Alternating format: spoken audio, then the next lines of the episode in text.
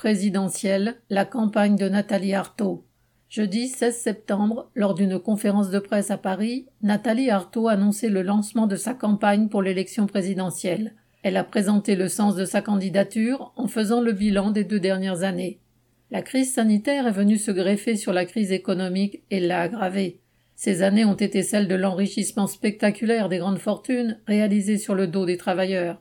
Dans bien des entreprises, les intérimaires ont été renvoyés, les cadences ont augmenté et les salaires sont restés bloqués. L'envolée des prix accélère l'appauvrissement des familles ouvrières. Si les travailleurs ne veulent pas être les éternels sacrifiés, ils devront se battre pour leurs intérêts contre le grand patronat.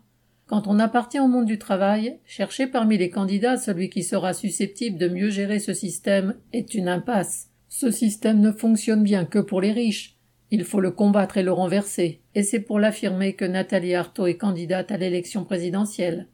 La candidature de Nathalie permettra à tous ceux qui partagent ce point de vue de se regrouper en participant à sa campagne et au-delà. Elle effectuera une série de déplacements dans différentes villes. Le 9 octobre, elle tiendra un meeting à Paris, à la Mutualité. Ces réunions publiques, grandes ou petites, seront l'occasion de développer ses idées et de susciter dès maintenant le maximum de soutien.